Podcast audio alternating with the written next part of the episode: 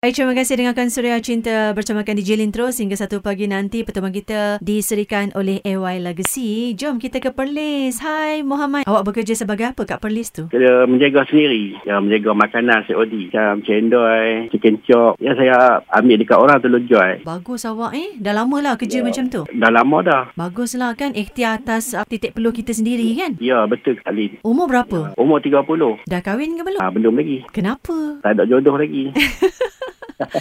Pernah ada kekasih hati tak? ha, dulu pernah ada. Tapi bercinta seterus jalan. Apa yang membuatkan hubungan itu tak dapat bertahan? Jarak jauh. Okey, awak dekat Perlis, si dia tu kat mana? Dia dekat KL. Adik Muhammad yang kenalkan. Berapa lama bertahan hubungan tu? Ha, dekat 2 tahun saja. Adakah disebabkan jarak terlalu jauh susah nak jumpa itu punca perpisahan? Ya, lebih kurang itulah. Tahun bila Muhammad berpisah dengan si dia? 2005. Ya Allah, lama sangat dah tu Muhammad. Ya, 16 lama. tahun lepas. Ha, lebih kurang macam tu. Agaknya apa khabar dia sekarang eh? Khabar hilang macam tu saja. Ya, dah lupakan lah. Sama lamanya mungkin tak kembali lah. Mungkin dia pun dah kahwin. Jadi Muhammad tak nak kenang-kenang lagi dah eh? Mungkin tak mau kenal sebab bila dah kita pergi ke depan tak akan patah balik sebab kalau dia boleh bertahan dengan cinta, cinta pertama kan. Mm-mm. Uh, mungkin dia akan boleh teruskan, mungkin bersabar Ah, tapi sebab dia tak boleh sabar, Mm-mm. uh, itulah mungkin sampai dekat situ saja. Jadi malam ini apa kata kalau DJ Lin bantu Ya. Muhammad untuk temui teman baru di kalangan peminat surat cinta, okey? Uh, Okey, boleh tak ada masalah kan. Ha-ha. Tokoh yang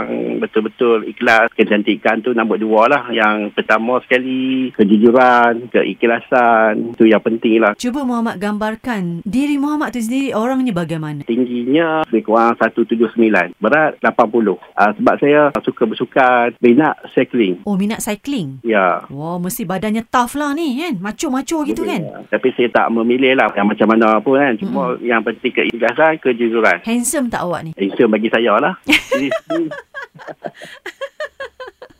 Aduh, hai okey. Dari segi perangai awak? banyak bersabar lah daripada kena kerana. Rakan-rakan, kawan-kawan. Okey, Ah, Eh, Muhammad. macam tu. Apa akaun Instagram awak? Dekat Instagram Hmm? Dekfit ah, underscore Maknanya at E Dekfik. D-E-K-F-I-K underscore gitu kan? Ya Apa akaun Facebook? Muhammad saya Ejaan Muhammad tu? M-U-H-A-M-M-A-D Oh, simple je kan? Ya Sesimpel orangnya lah.